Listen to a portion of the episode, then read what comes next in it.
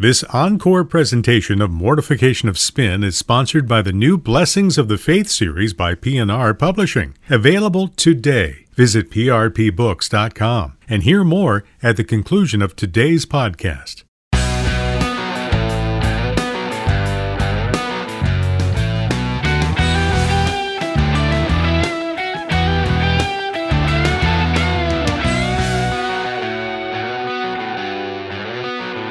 Welcome to Mortification of Spin, a casual conversation about things that count with Carl Trueman and Todd Pruitt.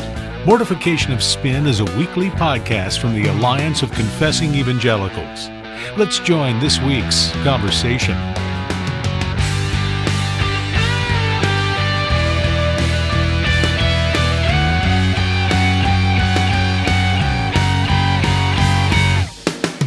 Welcome to Mortification of Spin. My name's Carl Trueman. I'm Professor of Biblical and Religious Studies at Grove City College in beautiful Western Pennsylvania. And I'm here with my usual co host, Todd Pruitt, pastor of Covenant Presbyterian Church in Harrisonburg, Virginia, in the beautiful Shenandoah Valley. And we are privileged today to have a special guest coming on to talk about his, his latest book. I have huge respect for this guy. Every day at about three o'clock in the afternoon as I'm finishing my teaching, and the world is looking like a brighter, happier, more positive place. Uh, I get an email with the latest list of, of this gentleman's articles on it, and I, I only have to read the titles to have my my sunny optimism immediately corrected and, and brought back to a more realistic perspective. Uh, I'm very honoured that uh, this gentleman uh, wrote the preface for my book, uh, The Rise and Triumph of the Modern Self. He is, of course, uh, the, the famous, infamous, notorious, however you like to think of him, uh, journalist at the American Conservative, author of the best selling and very provocative Benedict Option, and now author of, it's not exactly a sequel, but it covers similar territory and, and has some very helpful insights for Christians.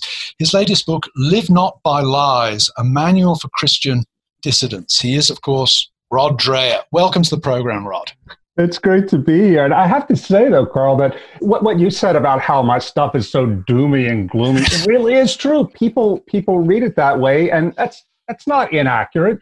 But at the same time, I'm not personally a doomy, gloomy uh, sort of guy. I'm actually ready to ready to take on the apocalypse as long as I have some gumbo in the pot and good friends around me. I'm I'm like the Hobbit when uh, uh sitting in the Shire waiting for the end. There you are. We, we, we have the, I should have introduced the ever cheerful and optimistic Rod Dreher on the program today.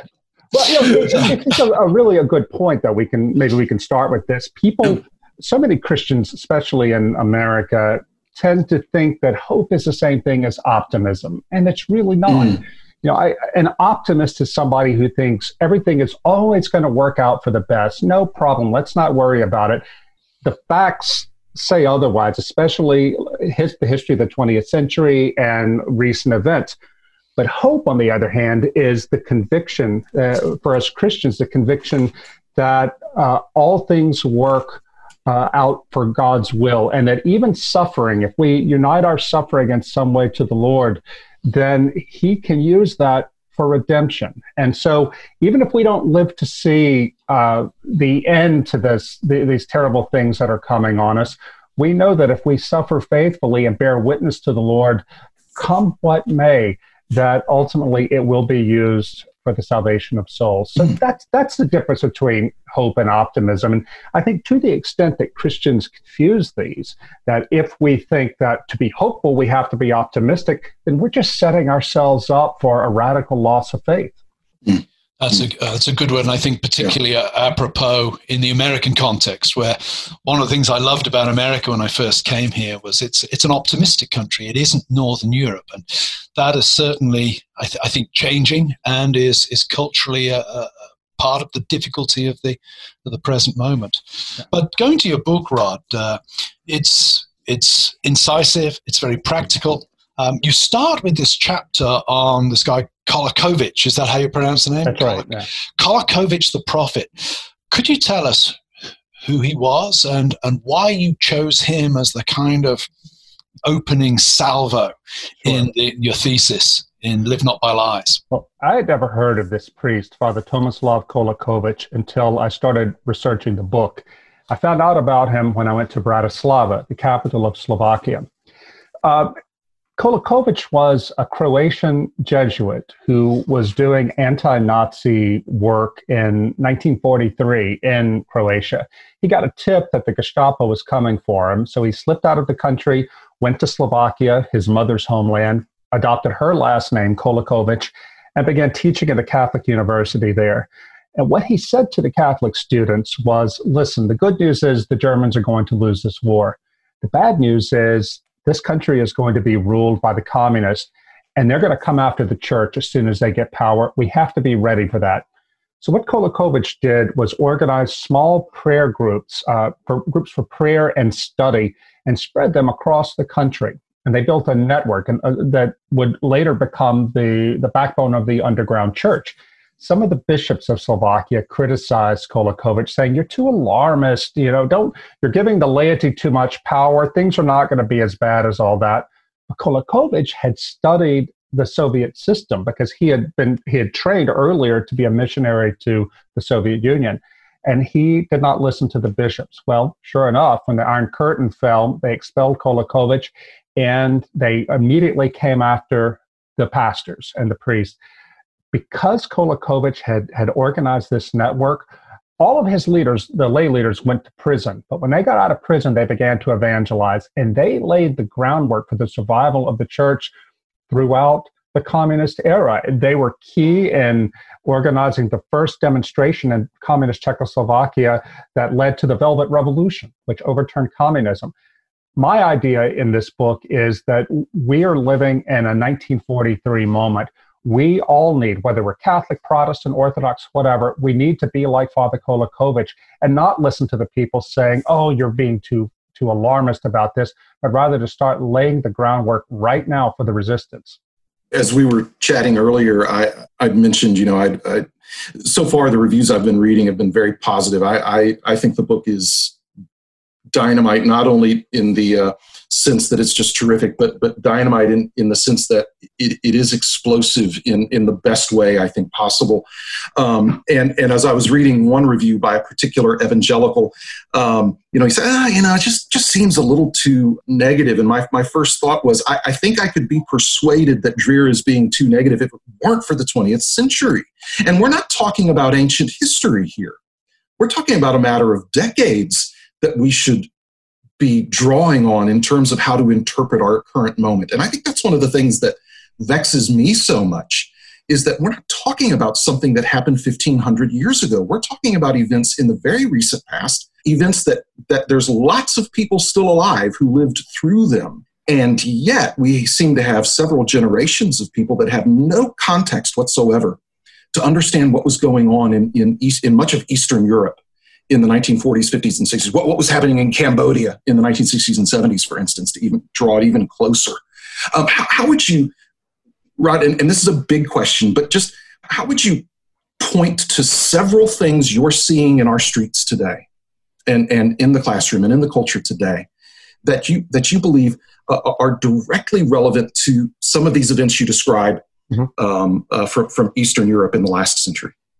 Well, you know, the, the reason I wrote this book, the, and I, I, talk about this in the book itself, is I got a call in 2015, I think it was, from a, a stranger, a physician, who said, "Look, my mother uh, was is an immigrant to this country. She spent six years in a communist prison in Czechoslovakia for her faith, and she's telling me now, son, the things I'm seeing happen in this country remind me of what I I went through." And uh, that hmm. struck me as being alarmist. But when I started talking to people in America and also in Britain who had lived through communism, Soviet communism, who are still alive today, every single one of them says, Yeah, that's what we're seeing too. And they get angry that Americans won't see it. So when I ask them, well, what exactly are you saying? They say that the first of all is the absolute intolerance for any point of view that that violates the progressive ideology. Uh, in fact, the woman who who uh, whose son contacted me first, the thing that was the springboard for her saying that was what happened in Indiana after the Religious Freedom Restoration Act. The state back in 2015 tried to pass a state version of this federal law. Everybody exploded, and especially big business.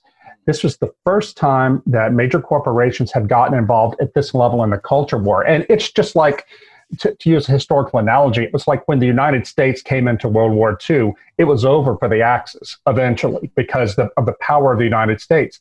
Similarly, in the culture war, when big business got involved on the side of LGBTs, it's over for us Christians because uh, they have so much power in the economy. And that's what happened in Indiana.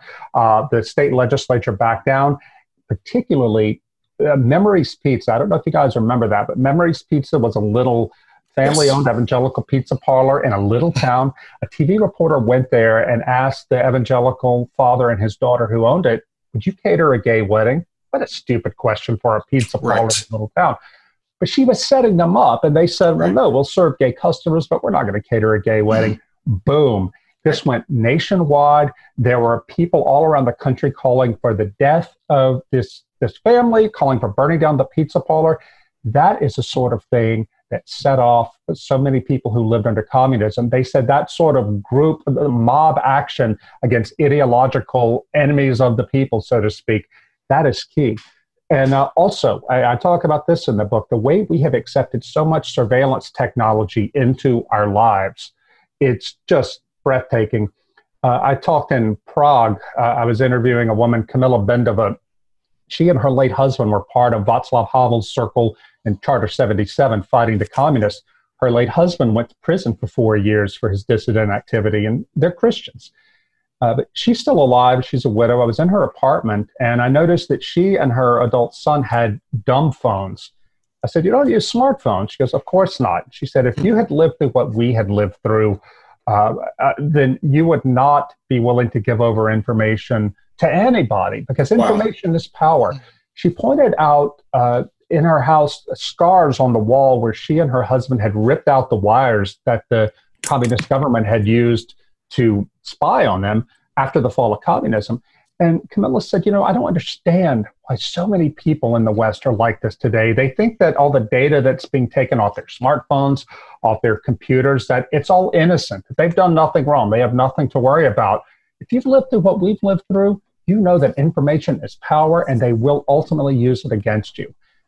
I'm sorry, I'm being sort of long winded here, but this is the mm-hmm. sort of thing that if the yeah. government had come in and told us that we will be surveilling your every move, right. we will be putting technology on your television that will be able to read your face and transmit data about what you react to emotionally, we would know instantly this was Big Brother. But the fact right. that it's being done by big corporations and being packaged as consumer convenience, we Americans are suckers for that. Mm. We're going to pay a price. Mm. Yeah. It's funny. It's uh, we uh, had a slightly well, not slightly, had a very creepy uh, example of surveillance recently, in that we get these robocalls on the landline here. I'm a dinosaur. I have a cell phone and a landline, and these robocalls will use my name. So obviously they've they've tracked the address, the landline, my name my oldest son's fiance was visiting. The only thing that connects her to this address and this landline is the fact that she was on my property with her cell phone. Suddenly, we're getting calls on the landline, robocalls using her name. Yeah. That was that got my attention. You know, I'm used to being followed around on the internet. You kind of assume that, but when my landline suddenly gets mm-hmm. tied to somebody who has no actual connection to my landline, that was weird. That was this, weird. You know, I call it soft totalitarianism in the book, and I, I distinguish that from the hard totalitarianism of the Soviet Union. You know, so many of us in the West who've been raised on Orwell in 1984, we think of totalitarianism as something that is going to be about maintaining control of the population by inflicting pain and terror. That's 1984. Jackboot in the face for all eternity, wasn't that how he described it? Exactly, forever. Um, but this is going to be softer. It's going to be more like Aldous Huxley's Brave New World. And Carl, it's going to be things like what you just talked about how very softly and carefully they're monitoring all our moves. And they will be able to use little nudges like that to get us to do what they want us to do. Now, this is seems very benign right now, but if you look at China and what's happening in China with the so-called social credit system, where they have this elaborate electronic system that monitors everyone all the time. And uh, if you do things the government considers to be socially positive, well, you get a higher credit score. And that enables you to have more privileges. Your kids can go to better colleges. You can travel. You can get into the better restaurants. If you do things that the state considers to be negative, well, then you get a lower score, and suddenly you can't get the good jobs anymore. Your kids can't go to college, and on and on and on. The key thing is this is being done through advanced uh, artificial intelligence and electronics. So there doesn't need to be a secret policeman uh, watching all this in order to make you suffer. Now, this is the sort of thing that I think absolutely is going to come to the US to help the elites manage the population. And it doesn't have to come through the government, it can come through right. major corporations. And we're all sitting ducks because we can't imagine that can come here. I'll tell you that one thing you learn when you start doing this work is Solzhenitsyn said, uh, Sylvester Krčméry, he's uh, an unknown uh, Slovak uh, uh, dissident, said in his memoir. Hannah Arendt said that the, that people in the West think this can't happen here, but mm-hmm. it can. We cannot be complacent that way. Hannah Arendt even said in her Origins of Totalitarianism in the early 50s, she said, whenever people start warning that it can't happen, uh, that, that it can happen here, you will always hear a liberal voice wheedling to say, oh, no, it won't, it won't, it won't. We got to wake up. Right. It's it's interesting. Uh, I, I, have these conversations quite frequently with people in in the church that I that I serve as pastor because in the co- corporate culture, um, or if they're employed by the by one of the universities in town, um, the pressure they are feeling the pressure increase a great deal. And again, it's not coming from the government; it's coming from corporations, from their employers, from the university, that sort of thing. And and it's and it can be very subtle. It can be very subtle to the extent of asking the wrong question in a workshop or not offering a proper comment in a workshop. And they are now finding out that that stuff is noticed. And it's scary. It's very scary. You know, uh, James Davison Hunter, the sociologist, mm-hmm. he wrote this really good book called To Change the World back in 2010. And he was talking about, I mean, he's an evangelical, or at mm-hmm. least he may even be a Reformed Protestant, mm-hmm. uh, but he's talking about cultural change. He said Christians have the wrong idea about how it happens. Cultural change from a sociological point of view always happens when the elites take on new ideas and it passes uh, in elite networks and elite institutions. And that's what's happened here. I mean, when I went back for doing Live Not by Lies and studied the Russian Revolution, that's how it happened in Russia. The Marxists uh, had been really active in Russia for decades, but got no traction anywhere with the peasants or anybody else until around uh, the 1890s. There was a terrible famine in Russia. The czarist government couldn't handle it, and it, it was a real blow to the the prestige and the authority of the government. Well, that's when people started listening to the Marxists because they knew something was wrong, but they, they thought maybe, maybe these guys have the answers. And as it moved over the next 20 years into the elites and the sort of radical ideas that previously had only been limited to academics and intellectual circles, as they became more normative within ordinary middle class people in Russia, that's when the revolution really got going. And I think we're seeing the same thing here. So, what I mean, the book is it, it, it, it isn't just a lament, though. That's the great thing about the book. It's it, you know, it's it's whether you consider it to be terribly pessimistic, realistic, whatever. It, it's not just a lament. You have a number of positive proposals about things that that we should be doing and thinking about now in order to prepare ourselves for for what may well be coming. Uh, could you outline some of those uh, for us, Rod? Sure, Carl. Uh, you know, the first half of the book makes the case that we are in a pre-totalitarian situation now, but the second half is based heavily on interviews with Christian dissidents in various countries of the former Soviet bloc. I talked to Protestants, Catholics, and Orthodox, asking them, what can we do? What positive thing can we do?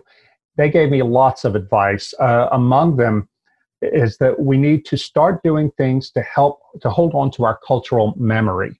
Uh, the totalitarianism, whether it's of the right or the left, if it wants to gain power over people, it erases their memory. What we're seeing happen right now in the US with the demonization of the founding fathers uh, and the, the, the smearing of all American history as nothing but one long story of exploitation and slavery. This is a way of, of destroying cultural memory. I talked to a man in Budapest, uh, a teacher of English, who said, You know, I I lived under Nazism, I lived under communism, and I've lived under 30 years of capitalism. And nothing has been more effective at taking away the memory from us Hungarians of who we were and who we were as Christians than liberal capitalism. And this man is a capitalist, but he is aware of how the demonization of everything old and traditional has been key in building an audience for totalitarianism. So he got to fight that. One thing that I was really surprised by was learning about the power of small group fellowship. I, I had not anticipated that, but I, I found myself in a secret room in Bratislava underneath the street where samizdat, illegal publications, were printed for the Catholic Church, for the underground church during the 1980s. We had to go into a basement and then into a secret tunnel underneath the basement and came up in this room some evangelical brothers and sisters in Christ in the Netherlands had sent this little offset printer into Slovakia to help the underground Catholic Church then. And uh, this was the kind of brotherhood that was that emerged out of this. And uh, one thing I, I was standing in that room talking to a man, a historian of the underground church, who had been part of it as a teenager. And he said that small group fellowship was the thing that kept them all alive. They couldn't go to openly to churches, but when they were together with fellow Christians who were willing to sacrifice their liberty, even their lives for the sake of Christ, that gave them all such strength. I heard this story over and over and over again as I traveled. I heard it about it in Moscow in the early in the 70s when there started to be a revival of the faith in Moscow. Uh, the only time these Christians felt any sense of relief and God's presence in a palpable way was when they would come together, surrounded by KGB agents on the outside, but we have to build stronger fellowships. Finally, the, the most important chapter in the book is a chapter on suffering, on how we have to learn how to suffer well. It's the most important chapter because all of these dissidents told me this is the only thing that got them through is being willing to recognize suffering as something they could offer for their own salvation and for the sake of honoring God. I talked to one man, it's stories in the book, Alexander Ogorodnikov, a, a Russian uh, he was an early convert to Christianity early in his life in the 70s. And because he came from a famous communist family, they threw him in the worst prisons. And at one point, he had really lost his faith or was on the verge of losing his faith from despair. He said, Lord, why did you put me here? An angel came to him one night and woke him up and showed him a vision of what he saw with his eyes of a man being led to his execution with his arms cuffed behind his back, led by two guards. Ogorodnikov could only see it from the rear. And he was able to understand that this was a man to whom he, Ogorodnikov, had witnessed in prison. And this man was going to his death, but he was going to be with the Lord because he had come to Christ through Ogorodnikov's witness. This kept happening night after night. And Ogorodnikov finally understood why the Lord had made him suffer because through his willingness to suffer for Christ, he had been able to bear witness to men who were damned beforehand, but they had met the Lord there in prison. They were going to be with him in paradise. This man, Ogorodnikov, is like 70 years old. He was sitting in a luxury hotel in Moscow telling me this story. Half of his face is paralyzed from the beatings he took, but tears were going down his cheeks remembering this. Man, I get chills just thinking about it. Yeah. These are the stories that we Christians in our free, wealthy country, we're going to have to live on these. Right, right. Because that's the life of a dissident. Yeah. And, and, and I, would, I would draw a parallel uh, between the language of, of a dissident with, with language that the New Testament gives us as being strangers and aliens. Yeah. Um, we're, we're not in step with what is going on. Yeah. No, and Ogorodnikov, even today, uh, after the fall of communism, he's out of step with the Russian government because though he's an Orthodox Christian, he believes in religious liberty. And right. the Russian government today does not. I mean, I'm an Orthodox Christian myself, but what's going on in Russia is a scandal to about other Christians. I, I spent about uh, two hours talking to an elderly Russian Baptist pastor, uh, and he's in the book. Yuri Sipko is his name. And uh, he knew I was an Orthodox Christian, but he told me at the end that he really wasn't prepared to be listened to so sympathetically because that is not his experience in Russia with other Orthodox. I told him, I said, look, you're my brother in Christ, and I prayed with him. You also have a great chapter on the family, Rod. Um, yes. Just a quick, uh, quick overview yeah. of that for us. That was a very, very important part of the mm-hmm. argument, I thought. Sure. Yeah. Well, I, I profiled the Benda family in Prague. They were a Catholic family, uh, five or six kids, and uh, they the family became the cell of resistance. They raised those children to know exactly who they were and what was going on in the world. They didn't try to shield the kids from from the the evil outside. But not only did they tell them what you must not do as Christians, we are Christians, we cannot compromise with this on the outside, but they also built up the moral imagination of the kids hmm. through reading. And I, I talked to Camilla and I said, Look, you know, your husband was in prison for four years. You are a professor, but how did you manage to read to the kids? She said, Well, I'd read to them every day for two hours because it was important. I said, What did you read? She said, I read them the classics. I read them really good fiction, good poetry. And we spent a lot of time on Tolkien. I said, Tolkien, that's hmm. really interesting. Why Tolkien? She said, "Well, uh, because the experience of the the characters in Lord of the Rings that mirrored so much of our experience. We knew that Mordor was real. So w- what I got out of that was that you know the home is always the first school for the for the formation of the intellect and the souls and the hearts of our children. But the Benda children saw in their parents and the way their parents lived the way that they needed to live to be faithful Christians and, and men and women of integrity to this day in the Czech Republic, which is the most atheist country in Western Europe, all of the Bendas, the adult Benda children, and their children are practicing churchgoers. And it started right there in the family. That's really strong. I, the uh, now now the, um, the the phrase "we knew that Mordor was real" is going to be reverberating in my mind. I've got to fit that into a sermon now, so that's good. I appreciate that. But um, our, our, our guest has been Rod Dreher, and and if I know many of our listeners are familiar with his work. Um, we've had him on as a guest before. We, we, we've talked about him before. And um, uh, you can read his work regularly in his columns uh, at the American Conservative, and he's always worth reading. He always challenges me to, to think about certain things. But uh, we want to really encourage you to, uh, to get his new book, Live Not by Lies highly recommended. It's dynamite. And I, the, the, way I've described it to people is it will give you some very helpful lenses in interpreting our times right now. And uh, I, I, highly recommend you get it. And also, if, if you're tempted to think that Rod is just too uh, depressed and unhappy, he's not, as he emphasized before, he loves gumbo. I guarantee he loves puppy dogs. Um, and, uh, and, and, and, and Rod Rod has also written a variety of other books on various topics. One that's on my shelf that I recommend to folks is The Little Way of Ruthie Leming from a few years ago, which gives you a, a whole new kind of perspective on, on Rod's life and his writing. And it's, it's a wonderful, compassionate, warm, moving book. Um, but, you know, the rule is if, if Rod writes it, get it, it's going to be worth reading. And uh, Rod, thanks for joining us today. Oh, it's been Thanks, a pleasure. Rod. You know, one of the big lessons I learned from this book is the importance of a true ecumenism, uh, an ecumenism of the trenches, not an ecumenism that denies the meaningful differences between the religious confessions, but the kind of ecumenism that these dissidents found, Protestant, Catholic, Orthodox, in prison.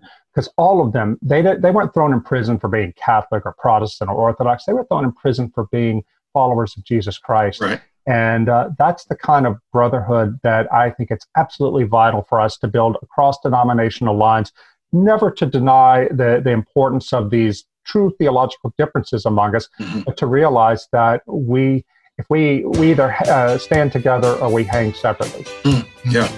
Well, folks, we're, we're so glad you joined us today. I, I know that you've been helped and encouraged by this uh, conversation. And until we get to speak with you again, thanks for joining Carl and I and our guest today, Rod Dreher. Have a wonderful day.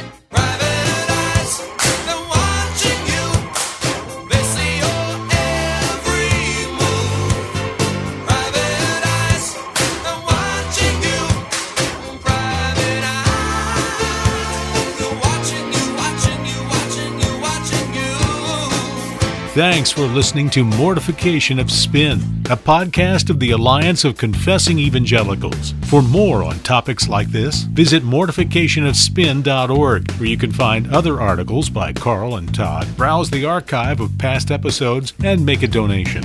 We'll talk to you next time on Mortification of Spin.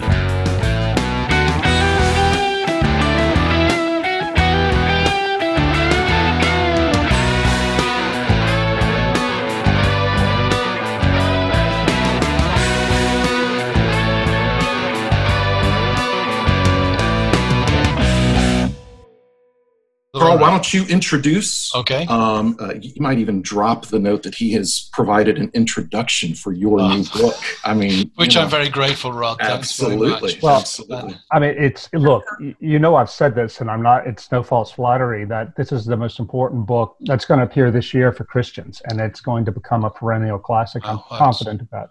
Mm. My wife is hoping to get maybe a holiday in Italy out of the royal. I hope you're right. September 22nd, discover the exciting new Blessings of the Faith series from P&R Publishing, featuring Jason Helopoulos on covenantal baptism, David Strain on expository preaching, and Guy Richard on persistent prayer. Three of the most trusted and distinguished voices of the faith answer your questions about these important Reformed church practices in a way that every layperson will understand. The new Blessings of the Faith series will be available September 22nd from P&R Publishing, bringing you books that promote biblical understanding and godly living as summarized in the Westminster Confession of Faith and Catechisms. Visit prpbooks.com to learn more. prpbooks.com.